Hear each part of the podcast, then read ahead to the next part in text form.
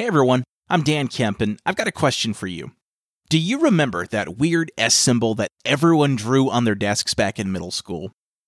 If you did, there's a very good chance we grew up together. Not in the same town or even the same state. That's not what I mean. I mean, we grew up together in a time period that everyone is starting to look back on with fond memories the late 90s and early 2000s. We grew up before the internet, but also after things like MySpace and YouTube. We grew up when it was still okay to play outside with friends until it was dark, but also after a time where we had a cell phone on us to call home. That was probably a flip phone or one of those old Nokia phones, but I digress. Still, probably the coolest time period to grow up in, in my opinion, but I'm sure everyone says that. And I hate to be the bearer of bad news, but if you shared these experiences too, you're not getting any younger. But that's okay because we can look back on these moments with a truly nostalgic lens. This podcast is about sharing these moments together.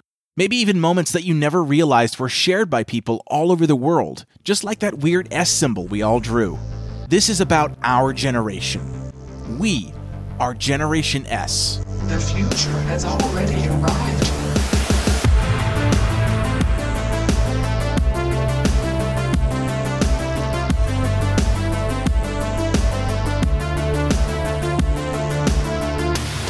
but the parents